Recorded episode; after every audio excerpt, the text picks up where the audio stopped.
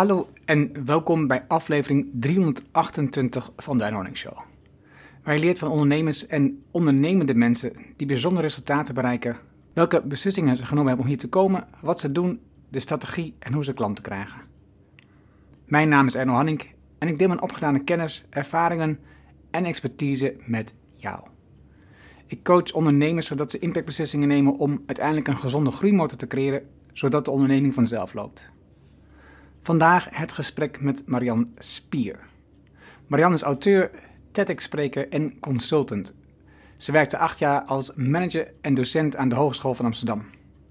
En in 2012 begon ze met adviseren en heeft ze klanten geholpen in meer dan 15 landen, variërend van industrieën, sectoren en groottes. Ze richtte de eerste Female Startup Award in Nederland op en is adviseur en bestuurslid van verschillende non-profit organisaties. Uit haar boek Impact heb ik dingen geleerd over vragen om wat je wilt, luisteren naar je intuïtie en omgaan met vooroordelen. Ze deelt haar visie op leiderschap, rolmodellen, het ontwikkelen van levensstrategieën en het vinden van balans tussen werk en privé. Interessant zijn haar 5 C's van social impact, die je vindt in het boek en ze legt het uit in ons gesprek. Ze heeft haar businessmodel rechtstreeks gekoppeld aan social impact.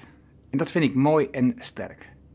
Luister naar de inzichten van Marianne Laten we beginnen. Welkom in de Erno Hamming Show. De podcast waarin je leert over de beslissingen om te groeien als ondernemer met je bedrijf. Luister naar de persoonlijke verhalen van succesvolle ondernemers en ondernemende mensen. Dan nu, jouw business coach Erno Hamming. Welkom in de nieuwe podcast en dit keer hebben we een aflevering met Marian Spier. Welkom Marian. Bedankt voor de uitnodiging, Erno. Met plezier. Het was ehm, wel grappig, omdat ik had, ergens had ik op mijn lijstje staan, ik wil jou graag een keer voor de podcast spreken. En toen ging ik je uitnodigen op LinkedIn, tenminste, dat, wil, dat wilde ik doen. Toen keek ik naar die berichten met jou en ik was al met je verbonden. Ik denk, hé, hey, grappig, ik ben al met je verbonden. Toen keek, ik in bericht, toen keek ik in die berichten. En natuurlijk, het bijkomende bijzonderheid was uh, wat ik op, dat moment niet wist, toen ik weer contact op jou achterkwam, is dat je een boek hebt uitgegeven. Dus toen kwamen een paar dingen samen. Dus heb ik snel dat boek van je aangevraagd via de uitgever. En uh, ik heb hem niet helemaal gelezen, ik heb gedeeltes gelezen. Wat ik altijd doe, we gaan door je verleden heen. Maar ja, dat, dat boek is natuurlijk al, dat gaat over jouw verleden. En voor degene die dan de video kijkt, dit is het boek. Impact heet het. Nou, dat, dat is een titel die me sowieso al enorm aanspreekt, dus dat scheelt. En het gaat, de ondertitel is Lessen in persoonlijk en zakelijk leiderschap. Dus nou, daar gaan we het verdeeld over hebben. Um, wie Marian niet kent, dat begrijp ik niet zo goed. Ik denk, waar de meeste mensen haar van kennen, is natuurlijk van TEDx Woman Amsterdam. Jij was daar de initiator, trekker van. En daar, ja, daar heb je natuurlijk heel veel dingen, dat heb je tien jaar gedaan bijna. Dus daar heb je natuurlijk enorm veel mensen ontmoet en gezien. Honderden, duizenden. Precies. precies. Hoe kom jij erbij, hoe komen ze erbij om jou te vragen voor, om dit op te zetten? Oh ja, dat is uh, heel apart gegaan. Ik organiseerde al TEDx Amsterdam met Jim Stolsen. En uh, wij gingen toen naar een TED Global conferentie in Oxford. En 2009 was mijn eerste ervaring. Dat is vijf dagen, alleen maar TED Talks van half acht tot en met zeven uur s avonds. Dus best intens. En het jaar daarna was ik daar weer en uh, toen zei de moderator, Chris Anderson, en Bruno Gisani, Chris Anderson is de, uh, niet de founder, maar hij heeft het groter gemaakt, TED. Die zeiden toen, jeetje, er zijn uh, dit jaar veel meer vrouwelijke sprekers dan mannelijke sprekers. En die vrouwelijke sprekers spreken beter dan de mannelijke sprekers. Nou ja, dat was een, grapje. En um, toen gaf uh, een zeer invloedrijke vrouw, zij was de directeur van PBS. PBS is een soort NPO uh, in Amerika. En die zei, wij moeten, de vrouw moet even bij elkaar komen tijdens de lunch. Je bent ook uitgenodigd. Dus ik ging daar naartoe. En toen werd er vergaderd en gezegd, we merken dat het thema vrouw niet echt op de kaart wordt gezet. Wel dat er geïnvesteerd wordt in malaria en al, als je kijkt naar al die millenniumdoelen. Maar de, er is nog steeds mannen en vrouwen op het gebied van rechten zijn nog steeds niet gelijkwaardig wereldwijd. Wij moeten het thema vrouw aankaarten in een TED-conferentie. Dus niet een vrouwenconferentie, maar het thema vrouw. Waarbij mannelijke en vrouwelijke sprekers verhalen gaan vertellen over dat soort thema's. Ja, en toen zeiden ze, wil je Amsterdam doen? En ik dacht, jeetje, ik, ik, weet niets van vrouwenrecht af, maar ik ben een vrouw. Dus ik weet wel veel van uh, communicatie, branding, social media af. Nou, dat gaan we gewoon doen.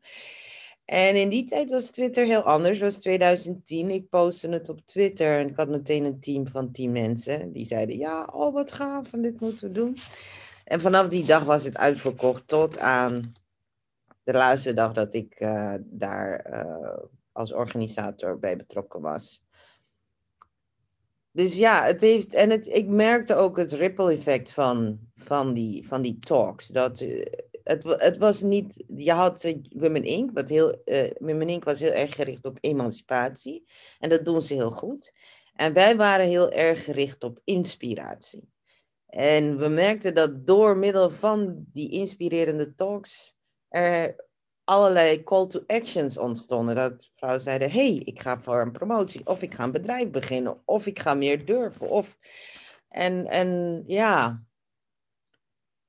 ik kan wel zeggen dat TEDx Amsterdam Women het medialandschap heeft veranderd, doordat veel meer vrouwen uh, aan de, uh, met name televisietafels kwamen te zitten. En het opvallende wat ik hierbij zag, uh, je zegt dat nu ook weer, maar ook in je boek zag ik dat hè, dus vaker terugkomen, is dat je daar een heel erg niet vrouwen-eigen eigenschap hebt. Klopt. Er komt zo'n vraag op je af, wil jij TEDx Women Amsterdam doen? En jij denkt even na en je zegt, ja, gaan we doen. En dat is, dat is uh, iets ja, wat uh, mannen uh, vaker zeggen. En de meeste vrouwen die moeten daar even over nadenken. En die komen dan misschien later terug, als je geluk hebt. Dus, en als ik zo door je boek lees, maar als ik ook naar je geschiedenis kijk met, je, met je, de verschillende banen en functies en ook klanten die je gehad, is dat, is dat is iets wat je heel veel heeft geholpen om verschillende dingen te gaan doen. En als, zeker als je in het begin van je boek uh, kijkt over uh, met je ouders en uh, terug naar Suriname en weer terug naar Nederland. heel vaak zeg je, ik ga het gewoon doen. Ja, dat is waar. Ja, dat klopt. En het is toch, toch um, iets. Heb je dat dan? Van wie heb je dat dan? Ik weet het niet, want mijn vader en mijn moeder, ja, die, die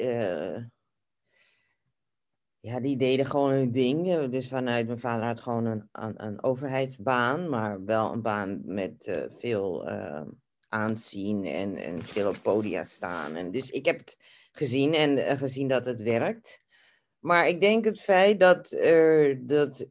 Ik, ik, het is niet zo, want heel vaak denken mensen, zeggen mensen, ben je niet onzeker, Marjan? En dan denk ik, ja, soms ben ik wel bang. Hè? Dat ik denk, oké, ik ga dit nu doen, maar ik weet niet hoe dit af gaat lopen. En, um, maar ik, ik durf het gewoon aan en ik ben er niet zo mee bezig. Dan komt er een beetje een soort tunnelvisie op dat moment van we gaan het gewoon doen. Jim heeft me ook in actie gezeten toen we samen bij TEDx zaten. En zei, oké Jim, ik ga de communicatie doen. Het gaat gewoon lukken. Weet je, zo ben ik dan. Waar komt het vandaan? Ik denk deels door mijn opvoeding. Ik heb wel meegegeven uh, om die, die opvoeding heeft er wel voor gezorgd dat ik, uh, dat ik meer durf, denk ik. Maar ik denk ook dat het met mijn persoonlijkheid te maken heeft. Dat ik denk, maar eh, vaak zit ik al eerder op te broeden. Oké, zo'n TEDx, dan gebeurt en denk ik, ja, ik heb ook vaak, dan ging ik naar Japan, en dan kreeg ik een mail, wil je mee naar Japan? Ja hoor, ik ga naar Japan, wil je mee naar Hongkong? Ja, ik ga naar... ja dat durfde ik gewoon. Ik dacht, nou, het is een mooie opportunity, een, een, een, een nieuw avontuur. Ja, eerlijk gezegd, ik weet niet waar deep down vandaan komt. ik doe het gewoon. En ik denk ook dat dat eh, een hele ondernemende, zo niet een ondernemerseigenschap is. Het gewoon, gewoon doen. Dus je ziet de kans, eh, niet te lang nadenken en doen. En, en natuurlijk, dat pakt ook heel vaak verkeerd uit. Dat leek het niet op wat je had verwacht. Maar dan nog heb je een heleboel dingen onderweg gewoon geleerd.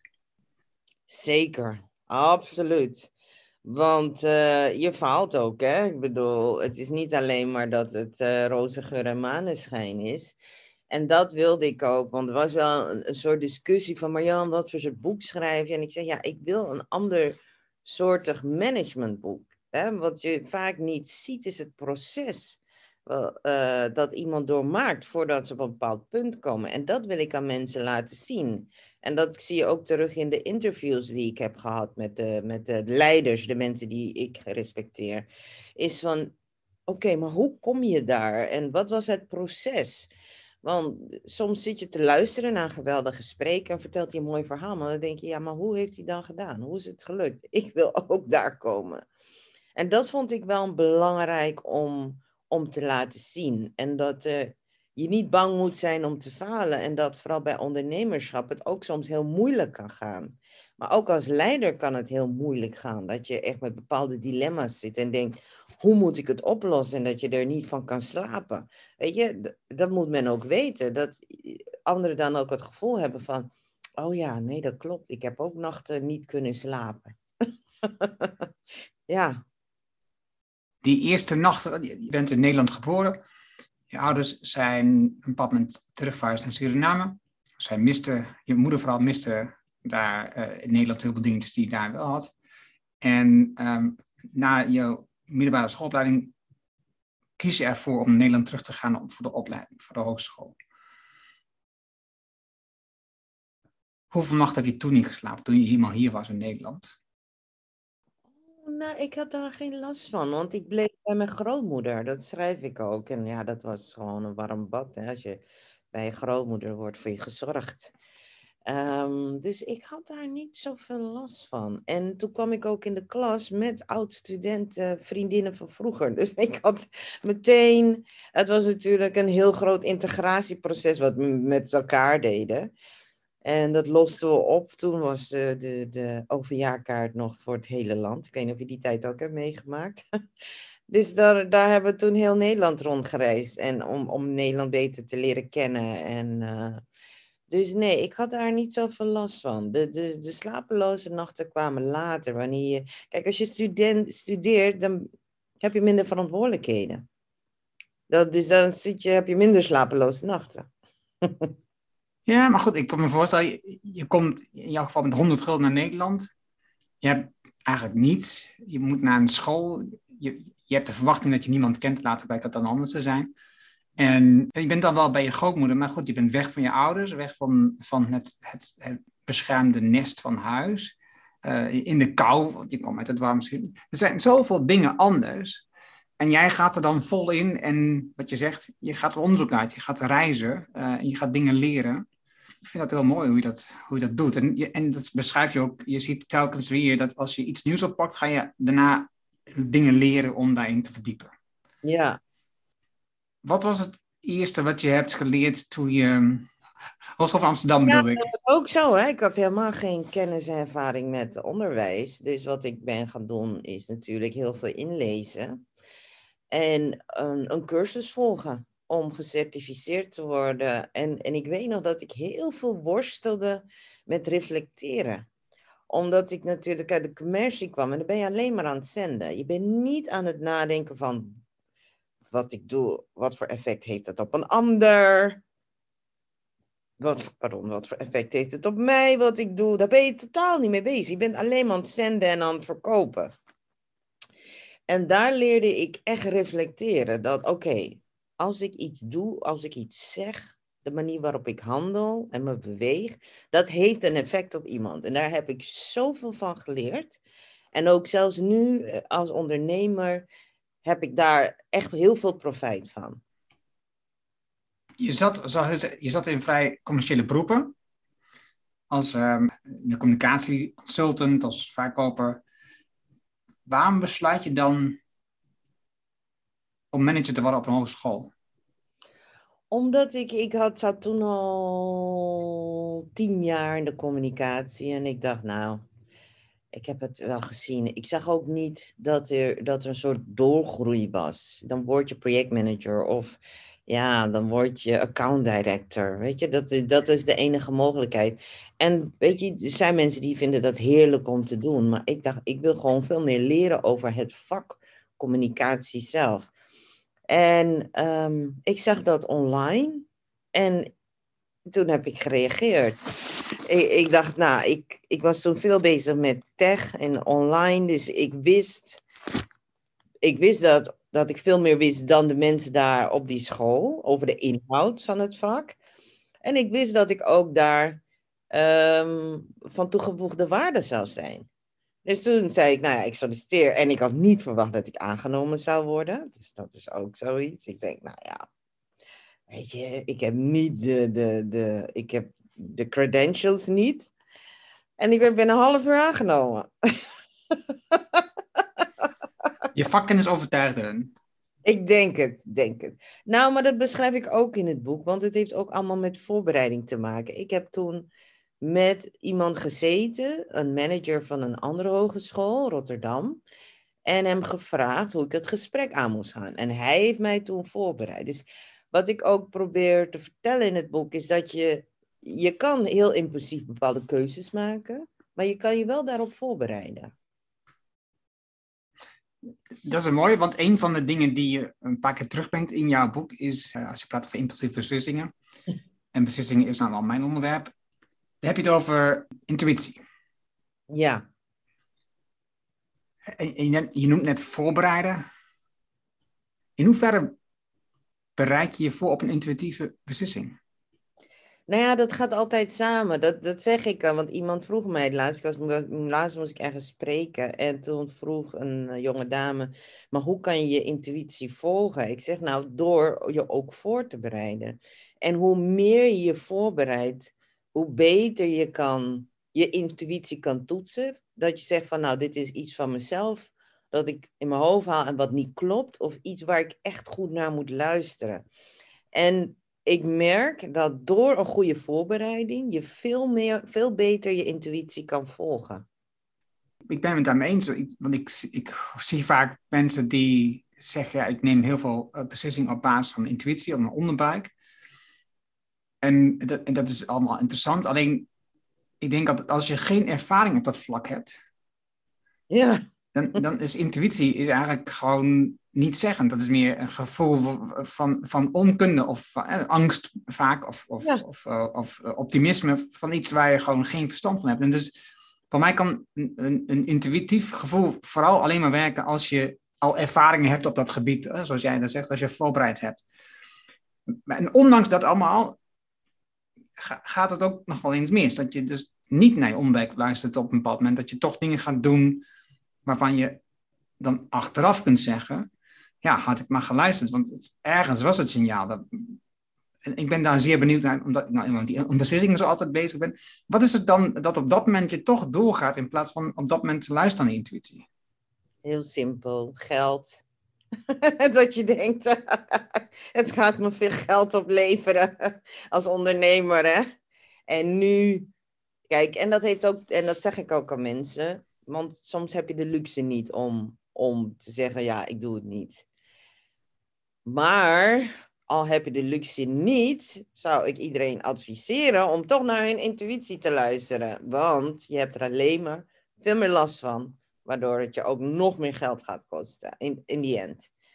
Ehm, dus eh, de ene baan was, eh, was eh, voor een baan. Ik kwam binnen en ik wist gewoon, dit is het niet. Ja, dat moet ik gewoon niet doen. Maar ja, het was zo goed betaald. Dus ik heb er nog vier jaar gezeten, met bijna burn-out daar weggegaan. En de andere was een hele grote internationale opdracht. En er kwam maar geen contract. En ik was al bezig en ze zeggen, ja, we zijn bezig met opstellen. En tot aan het eind, ja, toen was er een, een, een heel vaag contract. Ja, en toen duurde het twee jaar voordat ik mijn geld kreeg. Dus het zijn allemaal, dus één is poen, andere was prestige. En ik heb het erover poen, plezier, prestige. Dus als er maar één in zit, moet je dat niet doen. er moeten altijd minimaal twee in zitten. Maar die, ik, ik, ik las dat en ik dacht echt, hoe, dan? Hoe doe je dat dan? Je, hebt, je, voelt dag één, het is in, in het proces bij die baan, van, van tevoren niet dat, uh, heb je niet, het lijkt het gewoon een super interessante baan. En dan ben je dag één ben je daar en dan kom je tot de conclusie, nee, jezus, dit voelt niet goed. En dan blijf je bijna vier jaar. Hoe dan? Hoe doe je dat? Ik, ja, dat was, die tijd was begin jaren negentig. Het was echt crisis in Nederland. Er was geen werk. Er was geen werk. Dus je gaat toch. Uh, en dat heeft ook met je migrantenachtergrond te maken. Van ja, je moet je rekeningen betalen en je huur. En weet je, je gaat geen uitkering. Wat ga je doen? Ziek melden? Nee, je gaat gewoon door. Weet je, dus. Um, ja, dat, de, de sociale druk maakt dat je dan toch nog blijft. Dat is, uh, maar het was echt begin jaren 90. Het was best een crisistijd in Nederland. Dus je was blij dat je een baan had. Ja, ik kwam, van, ik kwam in 92 van de hogeschool en toen uh, was er geen werk. Nee, er was geen werk. Nee. Ja. Heb je in die tijd veel gesolliciteerd? Ja, ik heb heel veel gesolliciteerd. Ik zeg ook aan jonge mensen, zeg, ik kan geen baan vinden. Zeg ik, joh, ik stuurde soms 30 brieven per week. Weet je dat, uh, ja, je, je solliciteert op alles. Dus ik heb daar, en op een gegeven moment word je ook steeds beter, hè, die brieven schrijven. heb je een format, pas je een beetje aan. Dus ja, nee. Um... Klopt. het was pittig. Het was een pittige tijd. Heb je het gevoel dat je nu je een paar van de ervaring hebt, dat je nu dat beter kunt inschatten van tevoren? Ja, zeker. Zeker. En soms wat je dan ook krijgt, hè, dan uh, zit je op een opdracht en dan komt er iemand anders, een nieuw persoon bij en dan weet je gewoon, dit gaat niet werken. Weet je? En voorheen dan zat ik er nog, probeerde ik eraan te trekken en dan denk ik, nou weet je wat, ik moet deze opdracht gewoon loslaten, want die samenwerking gaat niet goed verlopen. Dus ik, ik moet het gewoon op zijn beloop laten. Um, ja, ik nu heb ik daar nauwelijks meer last van. Omdat ik echt altijd nu naar mijn intuïtie denk, nee, dit moet ik gewoon niet doen. En ik bespreek het ook met anderen. Ik zeg, joh, ik zit hiermee, dit deze opdracht is binnengekomen. Ik heb er geen goed gevoel bij, maar wat vind jij ervan? Dan we toch even een second opinion vragen. En dan kan iemand anders het heel goed uitleggen waarom. Van, hé, hey, dit is wel een leuke klus, maar het is slecht voor je branding. Of dit is een zieke organisatie, hoor ik van anderen. Het is misschien niet goed om daarmee uh, in zee te gaan. Wat, wat voor soort mensen kies je dan om, om dat soort vragen te stellen? Ondernemers, mensen die ook gewoon corp, mensen die als. Uh, het hangt vanaf, het hangt van het onderwerp af en het hangt ook van een soort organisatie af. Hoe belangrijk is je netwerk dan voor jou op dat soort momenten? Heel erg belangrijk. Ja, heel erg belangrijk. Want Net zoals zij mij ook vragen stellen van, hey, jij weet veel meer over dit onderwerp af. Zou je hier naar kunnen kijken? Kan ik dat ook bij hen doen? En dat is heel fijn. Uh, wat ik in het voorgesprek al even zei, ik lees vrij veel boeken. Een van de meest recente boeken die ik gelezen is die van Sophie van Gol. Waarom vrouwen minder verdienen en wat ze eraan kunnen doen. Ja, die moet ik ook lezen. Dus daar heb ik ook, uh, sta ik ook in, hè? Ja. maar wat is hoe, zit dat, hoe werkt dat volgens jou? Want je hebt, het gaat vooral over de vrouw natuurlijk, dat boek, maar het gaat ook voor een deel voor mensen met een migrantenachtergrond, dus minderheden. Welk boek? Het boek van Sophie? Ja. Ik heb hem nog niet gelezen, moet ik eerlijk in zijn. Nee, maar dat is niet erg. Maar wat, maar wat is jouw ervaring als, je, als jij vanuit jouw perspectief kijkt naar vrouwen uh, minder verdienen, migranten die minder verdienen? Hoe zie jij dat spel?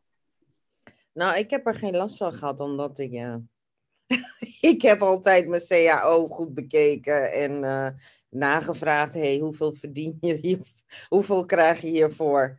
Dus ik ga nooit, uh, dus ik ben heel erg. Uh, qua, qua, geld was ik wel iemand die, en salaris was ik wel iemand die het maximale eruit haalde. Totdat degene die me aannam dacht van, ho, ja, dat is wel echt te veel. En ze zei, nou, dan gaan we er even onder zitten. Dus ik was wel heel anders daarin. maar als we het hebben over vrouwen en migranten, dan zie je dat ze altijd minder vragen. Omdat ze denken dat ze minder waard zijn. Terwijl ze vaak, en ik zeg het ook, je bent vaak de beste aan de tafel. Wanneer jij al die hoepels overheen gesprongen bent, ja, mannen hoeven al die hoepels niet overheen te gaan. Dus ik denk dat, dat dat jij van meer van waarde bent. Dus je kan het maximale vragen. En je moet niet bang zijn om te vragen. Het enige wat mensen zou zeggen is van, nou, jij bent brutaal. Ja, oké. Maar hoeveel wil je me betalen? Ja, en het is, ja, ik weet niet waar dit vandaan komt. Ik ben niet zo opgevoed. Daar moet ik wel heel eerlijk in zijn. Altijd het maximale uithalen. Want met jouw bedrijf, Femstart, ook uh, Fempreneurhulp. Ja. Hoe speelt dat een rol bij die vrouwelijke ondernemers? Dat zij ja, niet, niet voldoende geld vragen of niet voldoende geld krijgen voor de. Hoe speelt dat een rol in, jou, in, in de hulp van jou aan die vrouwen? Nou ja, ik doe het niet alleen. We hebben 50 uh, mentoren. En uh, wat we merken, ik heb een aantal gesproken daarna, hè, na het event. En ik heb gezegd van hoe, um, hoe ervaar. Ik heb, zeggen ze, ik heb er heel veel aan gehad. Ik zeg maar, waar, waar heb je wat aan gehad? En dan zeggen ze, ja, ik voel me minder onzeker. Ik zeg nou, nee, je hebt veel meer kennis van het onderwerp af. Waardoor je je onzeker voelt, je minder onzeker voelt. Dus ik denk dat het meer name gaat over kennis over geld en kennis over het onderwerp. Hè, als het over investeren gaat en het jargon. Uh, dat zorgt ervoor, meer kennis zorgt ervoor dat men meer uh, zelfverzekerd is, met name vrouwen.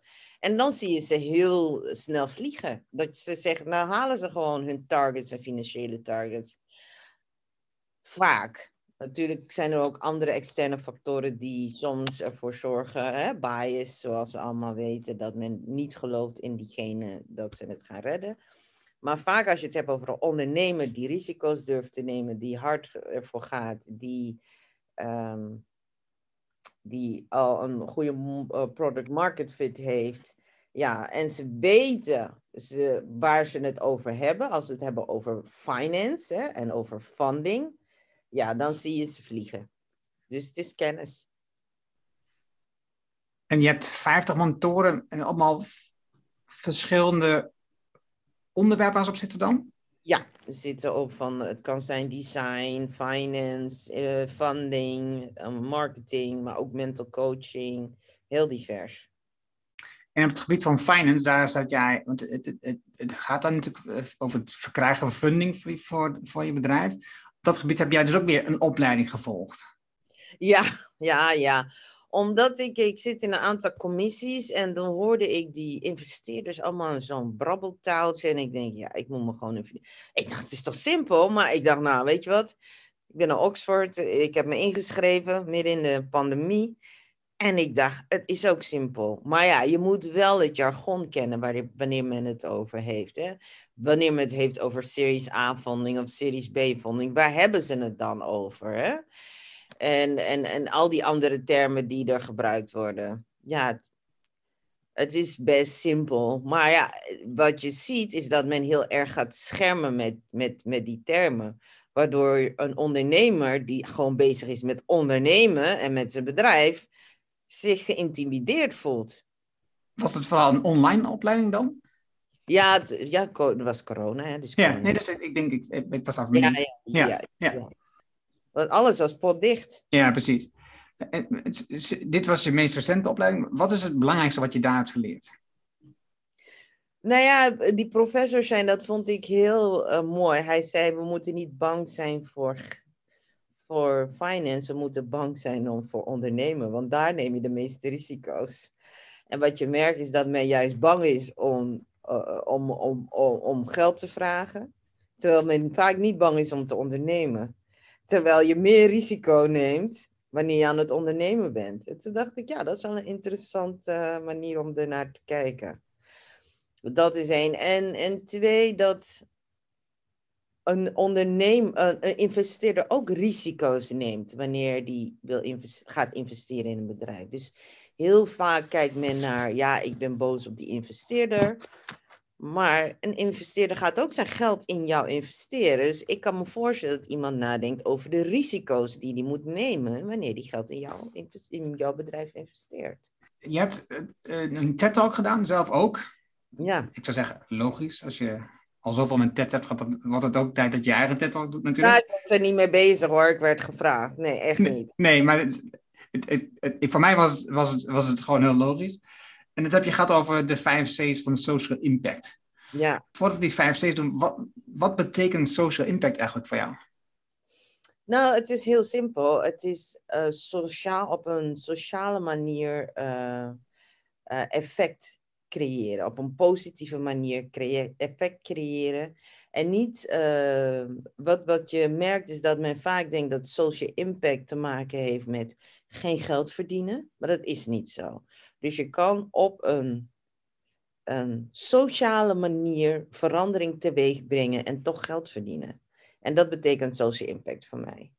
Noem het dat voorbeeld van sociale manier van verandering brengen. Nou ja, er staat het boek vol van, maar al, bijna alle, alle opdrachten die ik heb gedaan zijn betaald. Dus al is het een opdracht om ervoor te zorgen dat er uh, uh, digitale producten ontwikkeld worden voor vluchtelingen, maar uh, of ehm, het, het trainen van vrouwen met een economische achterstand het programma's ontwikkelen in Algerije voor jonge mensen die geen werk hebben. Dus het zijn allemaal sociale projecten die impact creëren. En uh, heel vaak denkt men, nou, dat is maar, daar moet je stichting hiervoor opzetten. En dan, nee, ik geloof dat je daar op een commerciële manier ook mee om kan gaan. Dus sociale impact wil niet zeggen, is niet gelijk aan uh, niet commercieel zijn. Dat is niet zo. Waar komt dan, want ik kan me voorstellen dat zo'n, als zo'n stichting, uh, zoals bijvoorbeeld de jongeren, dat die, uh, die werk zoeken, waar, waar, komt dan dat geld dan vandaan uiteindelijk? Oh, verschillende manieren. Dus uh, ik heb voor de UN natuurlijk van overheden, heel veel overheden wereldwijd, ja. ja. Dus daar moet je het vooral zoeken. Oké, okay, vijf C's. Wat is voor jou geluk? Nou, rust en gezondheid. Hè? Vooral in deze coronapandemie. Ik heb geen corona gehad. Um, de, de, gezondheid is één ding voor mij. Geluk. In balans zijn. Rust hebben. Mentale rust. Mentaal gezond zijn. Um, en genieten van het leven. Dat is voor mij geluk. En wat, wat houdt, want heb je het in je boek over, ook, uh, wat houdt dan balans in privé en zakelijk in voor jou? Wat is dan, is dan een bepaalde verhouding? Tijd vrijmaken voor mezelf.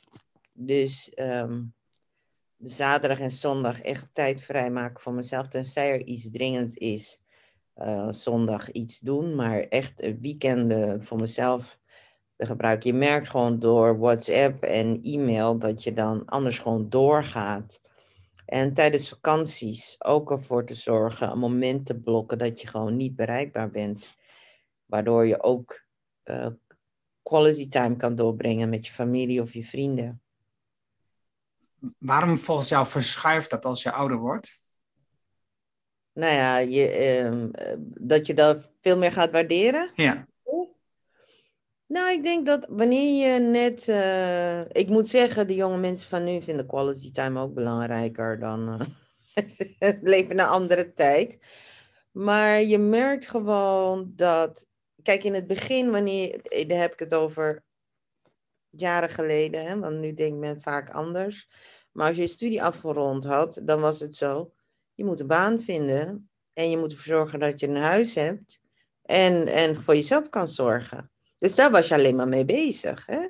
En spulletjes uh, kopen. Want je komt van die kamer. Dus ja, je moet een bankstel, een televisie, je moet alles weer nieuw aanschaffen. Dus je bent heel erg gefocust op uh, ja, het vergaren van aardse goederen. Om die ook voor jezelf, om niet eens naar anderen toe, maar eigenlijk voor jezelf. Dat je het gevoel hebt van oké, ik heb gewerkt en uh, het heeft me zoveel opgeleverd en ik kan goed voor mezelf zorgen. En naarmate je ouder wordt, heb je alles al. En dan ga je naar andere dingen kijken. Dan hoef je niet meer hard te werken voor, die nieuwe, voor een nieuw bankstel of een nieuwe televisie. Of uh, die vernieuw je dan. Hè? Dat je zegt, oké, nu heb ik denk ik, nu is er wel tijd voor een nieuw bankstel. Het is echt oud geworden. Of een nieuw bed of een nieuw matras. En dan ga je heel anders kijken naar, naar, naar, naar dingen. Van oké, dit is er al, ik heb het allemaal al. Wat is nu echt belangrijk? Wat is nu echt belangrijk? Ook is het zo dus, want dat is de kop van mijn paroolartikel, maar ik bedoelde het niet. Ik had het over mezelf. Rond je dertigste ben je heel erg bezig met jezelf. Je bent bezig met bewijzen, uh, die, die, die ladder, die carrière ladder te betreden. Hè? Hoe ver ga ik komen? Sommige mensen willen zich in de breedte ontwikkelen, sommigen willen manager of directeur worden. En dan op een gegeven moment heb je het gehad, hè, als het lukt. Het is mij gelukt, hè, dan heb je het gehad. En dan ga je denken, maar wat wil ik nou echt?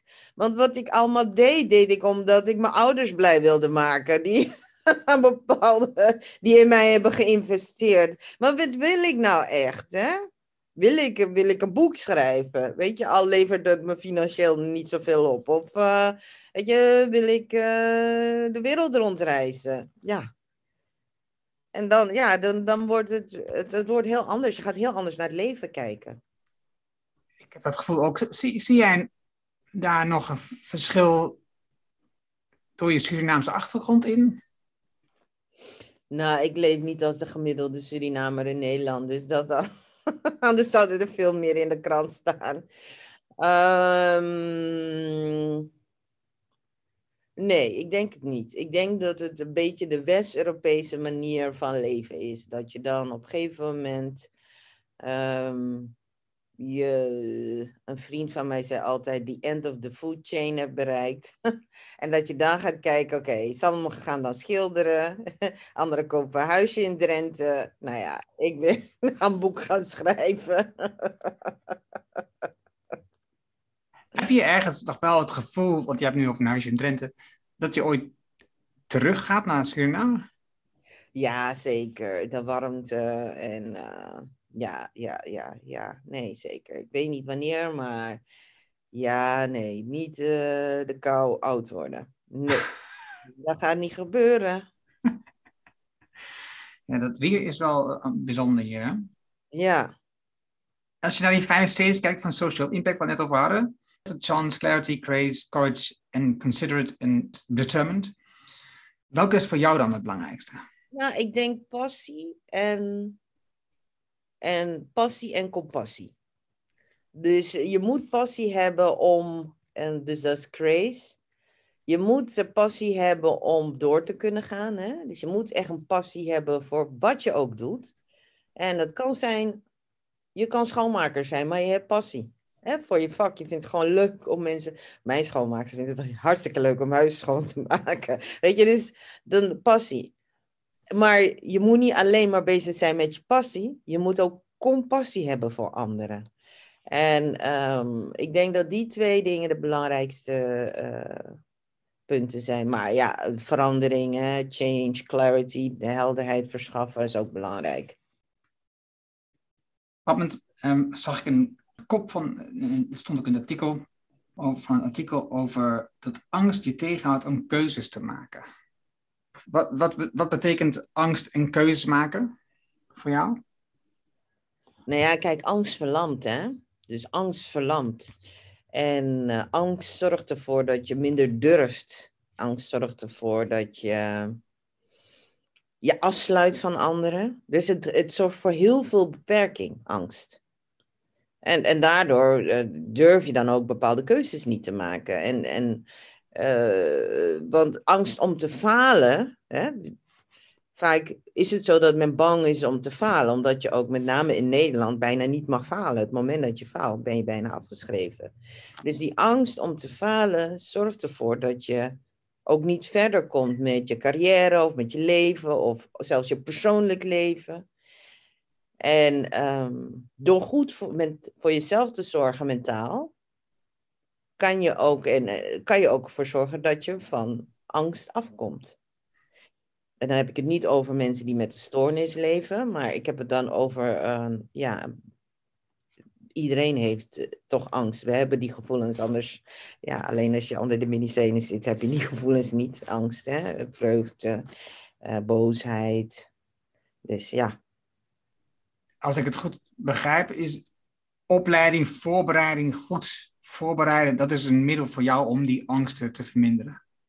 Ja, dus angst om bepaalde keuze te maken. Hè? Dus, dan, dan is voorbereiding helpt mij, ja. En soms ook tot rust komen. Want iedereen zei, een paar mensen zeiden, oké, het boek heb je geschreven, wat is je volgende stap? denk ik, ja, wat is mijn volgende stap? Ja, jullie weten hoe het gaat, jullie hebben het boek gelezen, dat weet ik nog niet. maar ik ga me terugtrekken. Uh, ik ga me terugtrekken, weet je? Dus eh, dan, uh, en ik ga erover nadenken. Dus op zo'n manier denk ik, maar nu, je bent wat ouder, dus je hebt wat minder angst voor dat soort dingen. Voorheen zou ik helemaal denken, wat moet mijn volgende stap zijn? En nu denk ik, oké, wat wordt mijn volgende stap? Ik weet het niet. Strategize. Ik moet een strategie gaan bedenken. Laat me eerst gewoon genieten dat dit boek uit is gegeven en ervoor zorgen dat er heel veel boekjes verkocht worden. Ja, daar ben ik nu mee bezig. En dan denk ik, ja, 2022, dan is er wel een plan. Want je maakt ieder jaar maak je een soort plan voor het hele jaar. Dat werk je ook uit in een, uh, in een moodboard. Hoe werkt dat voor jou? Hoe, uh, wat levert jou dat op? Het levert mij helderheid. En dat is die clarity van C. Eh, die C van Clarity, sorry. Um, het levert mij helderheid op en het levert mij focus op. Ondanks het feit dat er heel veel toevalligheden, het lijkt alsof er heel veel toevalligheden eh, in mijn leven plaatsvinden, zit er een bepaalde strategie achter.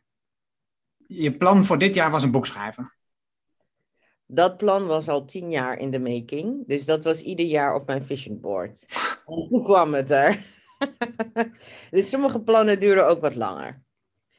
Um, maar het was wel een onderdeel van mijn strategie en plan.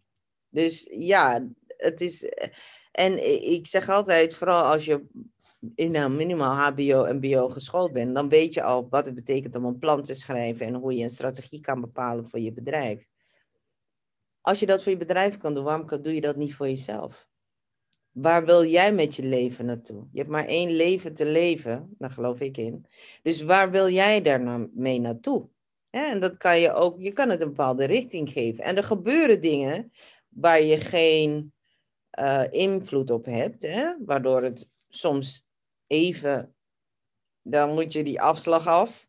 Maar dan kom je weer terug, want je hebt wel een bepaalde strategie van oké, ik wil dat bereiken, ik wil dat doel halen. En het helpt. Ook in de gesprekken met mensen, want je spreekt zoveel mensen en er komen zoveel indrukken en impulsen iedere dag op je af. Maar op het moment dat je die strategie hebt, pak je die impulsen op. Dan denk je, ja, want dit past bij mijn strategie. Denk je, oh ja, hier was ik mee bezig. En als je dan terugkijkt, naar een jaar, eh, een jaar later, en dan terugkijkt naar je plan, denk je, ja, dat had ik allemaal in opgenomen.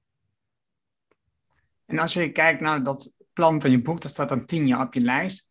Zijn er ook plannen die na verloop van de tijd dan, um, omdat je ze niet gerealiseerd dan wegvallen? Omdat je denkt, nou, het zal dus toch wel niet belangrijk genoeg zijn? Nee, die blijven staan. Ja. Tien jaar is lang, hè? Ja. Dus die blijven gewoon staan. Ik ben zeer benieuwd naar je plannen voor het komend jaar. Hoe die eruit gaan zien. Dat is privé een van de elementen als je praat over social name, wat, wat je natuurlijk bij veel dingen terug ziet, zijn de SDG's, Sustainable Development Goals. Aan welke elementen wil jij daarin bijdragen? Of draag je aan bij? Uh, natuurlijk equality, hè? van de SDG's, als we het hebben over de SDG's.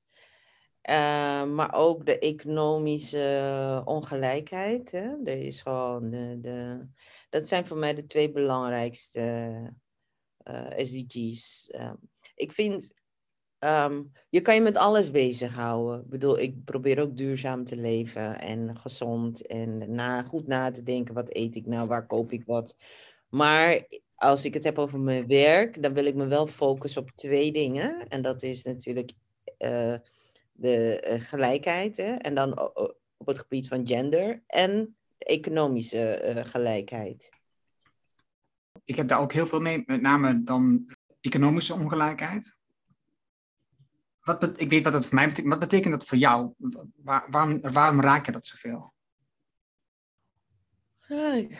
nou ja, ik, ik, um, ik vind het belangrijk dat um, mensen die een achterstand hebben gehad, hè, dus die niet met een, uh, een, een, een, een zilveren label zijn uh, opgegroeid, dat zij ook uh, de kans krijgen om zich gelijkwaardig te kunnen ontwikkelen. En waar dat vandaan komt, dat komt echt van mijn opvoeding vandaan. Omdat mijn ouders dat altijd heel belangrijk vonden. En ook altijd bezig met hun omgeving. En ervoor te zorgen dat niet alleen jij groeit, maar ook de mensen om je heen. Nou, daar heb ik dus een businessmodel van gemaakt. Want je kan natuurlijk je geld overal uitgeven. Maar ik ben geen miljardair. Dus... Uh, uh, maar door middel van het werk en met de juiste partijen in zee gaan, kan het wel. Dat is interessant. Want zo heb ik, zo heb ik het nog niet uh, benaderd, laten we zeggen. Hoe heb jij het benaderd dan? Nou ja, ik, ik, voor mij is het mijn missie, wat mij drijft. En ik werk met mijn onderneming, met mijn bedrijf en ik werk met anderen samen om ondernemers die op impact zitten, om die te helpen groeien. En daarmee groeit uh, de impact op de wereld van wat zij doen. dus we doen het met training en met coaching. Ik zit op het coachingvlak, dus door die ondernemers te helpen laten zien hoe zij hun impact kunnen vergroten, draag ik bij aan het, aan het vergroten van de impact.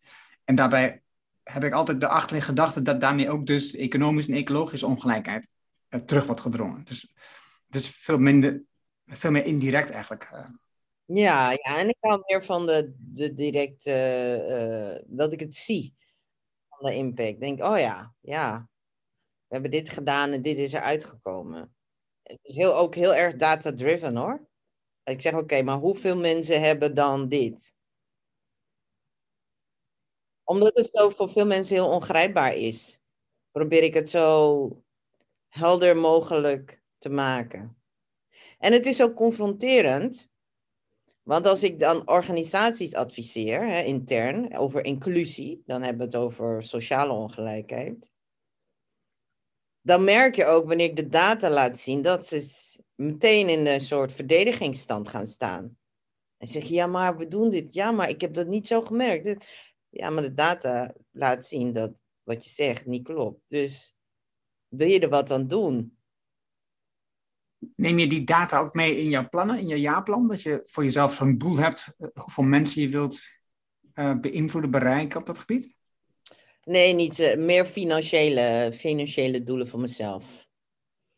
Dus ik weet nog, een paar jaar geleden had ik mijn eerste ton, weet je, een eerste ton verdienen. Oh, wow, weet je zo. Maar ja, dat is al jaren geleden. Nu denk je, wat is een ton? maar het is veel, maar toch. Hè? Als je dan alle, alle kosten die je hebt we gaat aftrekken, dan is dat niet zoveel. Dus uh, ja. Dus ja, ik maak wel voor mezelf een soort financiële prognose van hoeveel geld ik wil verdienen ieder jaar. En het moet wel ieder jaar meer zijn. Um, maar niet, nee, ik ben niet, ik bereken niet hoeveel mensen ik impact. Nee, daar ben ik niet zo mee bezig. Nee. Want je zei net, het moet wel ieder jaar meer zijn. Uh, al is de praktijk natuurlijk weer barstig en uh, is niet altijd het effect dat ook ieder jaar meer. Dus afgelopen jaar was, was voor jou uiteindelijk een goed jaar, met, of afgelopen anderhalf jaar met corona. Maar zijn er omstandigheden waar je niet van kunt veranderen en daardoor valt in één keer het resultaat tegen. Dat kan, ja wat doet dat dan met je als je vanuit je gedachte dat je denkt van dit moet ieder jaar meer zijn? Wat het met me doet als het niet haal? Nou, tot nu toe heb ik het wel gehaald, dus ik weet niet wat het met me gaat doen. Kijk, ik, ik beperk me niet alleen tot Nederland, hè, Erno. Ik, ja, ik kan overal ter wereld werken. Dus uh, dat is mijn. En dat heb ik ook bewust gedaan, omdat ik dacht ik ben een zwarte vrouw in Nederland. Het is, mijn werkelijkheid is anders. Dus ik moet ervoor zorgen dat ik meerdere, in het Engels zeggen ze, streams of income heb. Dus ik moet gewoon, ja, ik kan gewoon mijn netwerk uitzetten. En als men benadert, wil je daar komen werken, dan doe ik dat. Eh, ik zit er heel anders in. Dus ik, ik beperk me niet wat de economische situatie in Nederland is. Het is erg, denk ik dan. Maar dan, dan ga ik maar naar uh, Hongkong of zo. Of in, ja. Is het op dat moment ook voor jou heel eenvoudig om dat hier los te laten? Om dat in Nederland los te laten? Ja? Ja, absoluut. Ja. vliegtuig in en gaan. ja, ja, ja, nee, zeker. Uh, de afgelopen tijd sinds corona niet meer gedaan. Eigenlijk, ja, ik heb wel internationale opdrachten gehad. Het was zelfs makkelijker via Zoom. Maar veel meer in Nederland gedaan, dat wel. Ja. Als ik, ja, even een vraag die even tussendoor komt, ben ik wel benieuwd naar. nee, doe maar. Je sprak in je boek op dat je bij een van de TED-conferenties waar je was geweest, die Global Conferences, daar sprak Derek Sivers. Ja, dat is een vriend van mij. Ja, Derek, ja. ja. Wat kun je over hem vertellen? Wat, vind je, wat spreek je aan hem aan? Nou, Derek, ik wist helemaal niet dat Derek miljonair is. Dat was het grappige, omdat hij zich helemaal niet zo uh, naar gedraagt. En we, we, we hadden toen, we waren in Oxford en met een groepje en, uh, en het ging alleen maar over de boeken die we hadden gelezen. En Derek vertelde dat hij 60 boeken las. En ik denk, waar haal je de tijd vandaan? Ik wist niet dat hij aan het rentenieren was natuurlijk en dat hij CD Baby had opgezet. En, we, toen, we zijn toen altijd contact blijven houden. Um, hij leeft nu meer als een soort monnik. Uh, het is ook, ik denk soms complex als wanneer je opeens heel erg rijk en heel erg bekend wordt. Dat je dan je van alles, weet je, dat je helemaal wil afsluiten. Ik weet niet wat het, het, het, het lijkt me heel raar als je opeens heel veel geld hebt hè, en jong bent en dan niet weet wat je met geld moet doen. En ik zag ook wat voor impact het op hem had. Ik heb hem zelfs zijn gezin en zijn gezin opgezocht in Singapore. Toen hij daar woonde. Ik geloof dat hij nu woont in Nieuw-Zeeland. Ik heb, ik heb heel contact. Waar woont hij nu? Engeland. Oh ja, ik heb heel lang geen contact met hem gehad. We hebben wel Facebook contact en uh, met zijn vrouw heb ik nog steeds contact. Ja, dat was. Um, ja, het is gewoon een, een, een hele fijne persoon. Het leuke aan, aan, aan Derek vond ik, voordat hij zijn TED-talk hield, dan kwam hij naar ons toe. Nou, iedereen zei hij, ja, ik ga nu dit vertellen. Wat vind je ervan? En dat vond ik zo sterk. En dan zei natuurlijk, als je naar TED, de grote conferentie, is iedereen geweldig. Dus iedereen had feedback. Nou, misschien moet je dit aanpassen. En ik weet nog dat toen hij die talk hield over die drie minuten, over, over, over uh, uh, huis in Japan en adres in Japan ja, daar hebben we nog uren over zitten praten. Ja, het was uh, apart, apart Ja, apart Ja, wel leuk. Ja, ik vind hem ook super bijzonder en ik volg zijn boeken al lang en ook zijn schrijfsels op zijn blog. En ik heb hem dus ook voor de podcast uiteindelijk gesproken, gelukkig. Heeft hij ja gezegd? Ja, ja, ja. Ah, leuk. Ja, want hij doet niet zoveel meer. Nee, maar hij heeft een papa had hij een oproep geplaatst dat hij, dat hij uh, gehoor wilde geven aan al die vragen die hij voor podcast heeft. Dus, dus heeft hij, heeft hij ja, zo is hij, ja. En voor mij heeft hij 200 podcast afleveringen opgenomen achter elkaar of zo. Dat is echt niet normaal. Ja, ja, ja, ja, ja, ja. Het is een geweldig mens, uh, vind ik het. Uh... Zeker, zeker. Heel leuk, ja. Leiderschap. Dat is een rol, ik zat te denken, dat is, een, dat is een onderwerp waar we nog niet zo over hebben gehad. Ja, het het wel een paar keer genoemd dat je dat leiders had. Je was manager bij in verschillende functies. Wat is het verschil tussen een manager en een leider voor jou? Oh, groot verschil een manager die managt, die zorgt er gewoon, die past op de winkel. Hè? En je kan een heel goed manager zijn, maar geen, je hoeft geen leider te zijn. Dus en, en een, manager, en een manager en leider zijn, dat is extra sterk. Hè? Dat betekent jij bepaalde richting, jij eh, geeft aan uh, welke kant we moeten opgaan met de organisatie. Ja, dat, dat, is, dat is de, een mooie combinatie. Maar ik heb natuurlijk heel veel managers gezien die gewoon uitvoeren wat er van ze wordt gevraagd. En uh, dat is totaal iets anders. Wat je merkt is dat de bevlogen leiders het vaak niet redden, omdat de vraag aan een manager is, hè, dus de bevlogen managers die eigenlijk leiders zijn, redden het vaak niet binnen een organisatie. Want de vraag aan een manager is, is gewoon om uit te voeren het beleid van de organisatie. En dat staat los van leiderschap. Soms kan dat samengaan, maar dat hangt vanaf welke organisatie je werkt. Wat was het moment dat jij voor het eerst realiseerde, ik ben een leider? Dat was niet toen ik manager was. Dat was uh, toen ik met TEDx Women en ik echt een groep uh, vrouwen en ik merkte van, oké, ik heb nu de financiële verantwoordelijkheid. We maken echt, we zorgen voor een ripple effect in Nederland met wat we doen. En er wordt constant gevraagd naar mijn visie en mijn oordeel over zaken.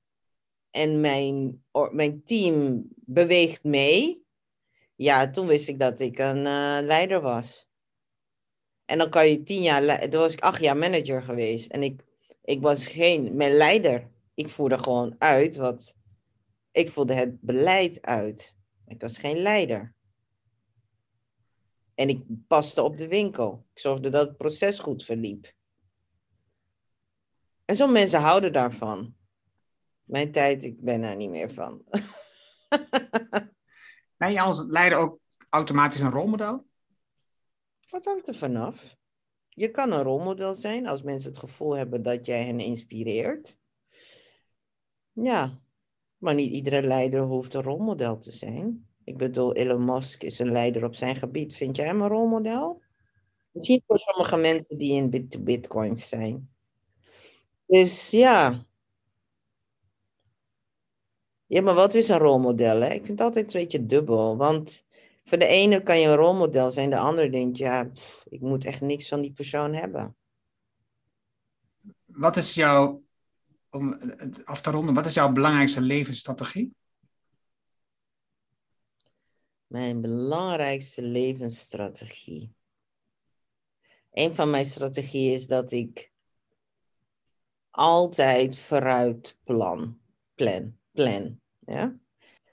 Dat is gewoon dat. Ik, ik heb al. Dus het boek is. Ben ik, heb ik.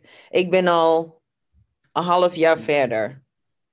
En, en, en ja, dat moet ik nu nog in gaan vullen. Dus dat is een belangrijk onderdeel van mijn strategie om vooruit te kijken. Denken van oké, het is mooi nu en ik moet wel van nu genieten. Maar wat gaan we over zes, waar gaan we over alvast zes maanden zijn of een jaar?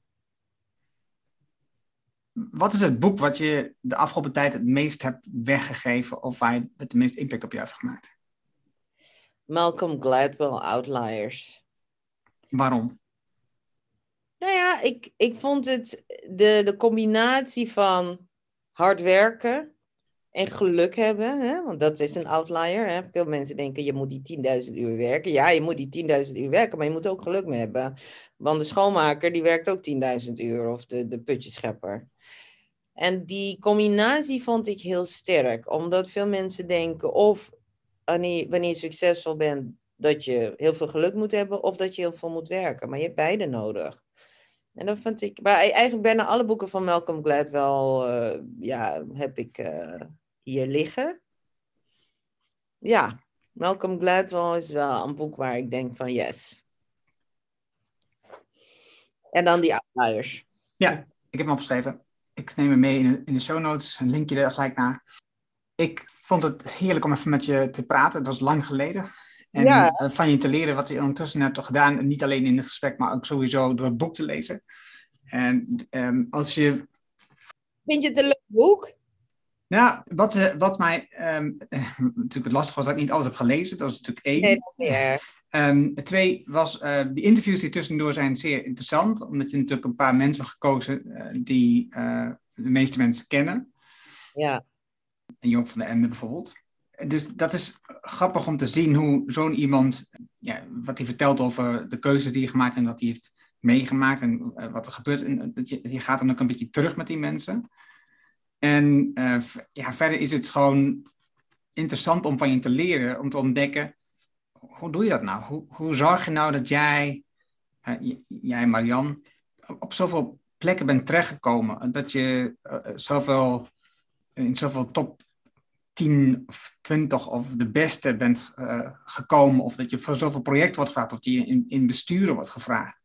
En dus, dus het is geluk hebben, zoals ik net al zei, Um, maar tegelijkertijd is het ook ja, dat je moet zorgen dat je zichtbaar bent en dat je uh, resultaten levert, zodat mensen je ook vragen. Dus dat je, dus als jij, zoals jij, wat jij doet, als je dan een bepaald moment uh, voor een project gaat, zoals bijvoorbeeld dat ik uh, in Amsterdam, dat je er dan vol voor gaat en alles erover leert en leest en alles aan doet, zodat je daarmee ook ja, het bereik creëert wat je misschien omdat men niet eens weet dat dat erin zit. Want je, je hebt ook gezien dat je groeit in, in het aantal deelnemers in die, in die tijd. Dat je, en dus dan zie je wat het effect is als je gewoon eraan trekt. Als je, als je, je ja, ervoor inzet.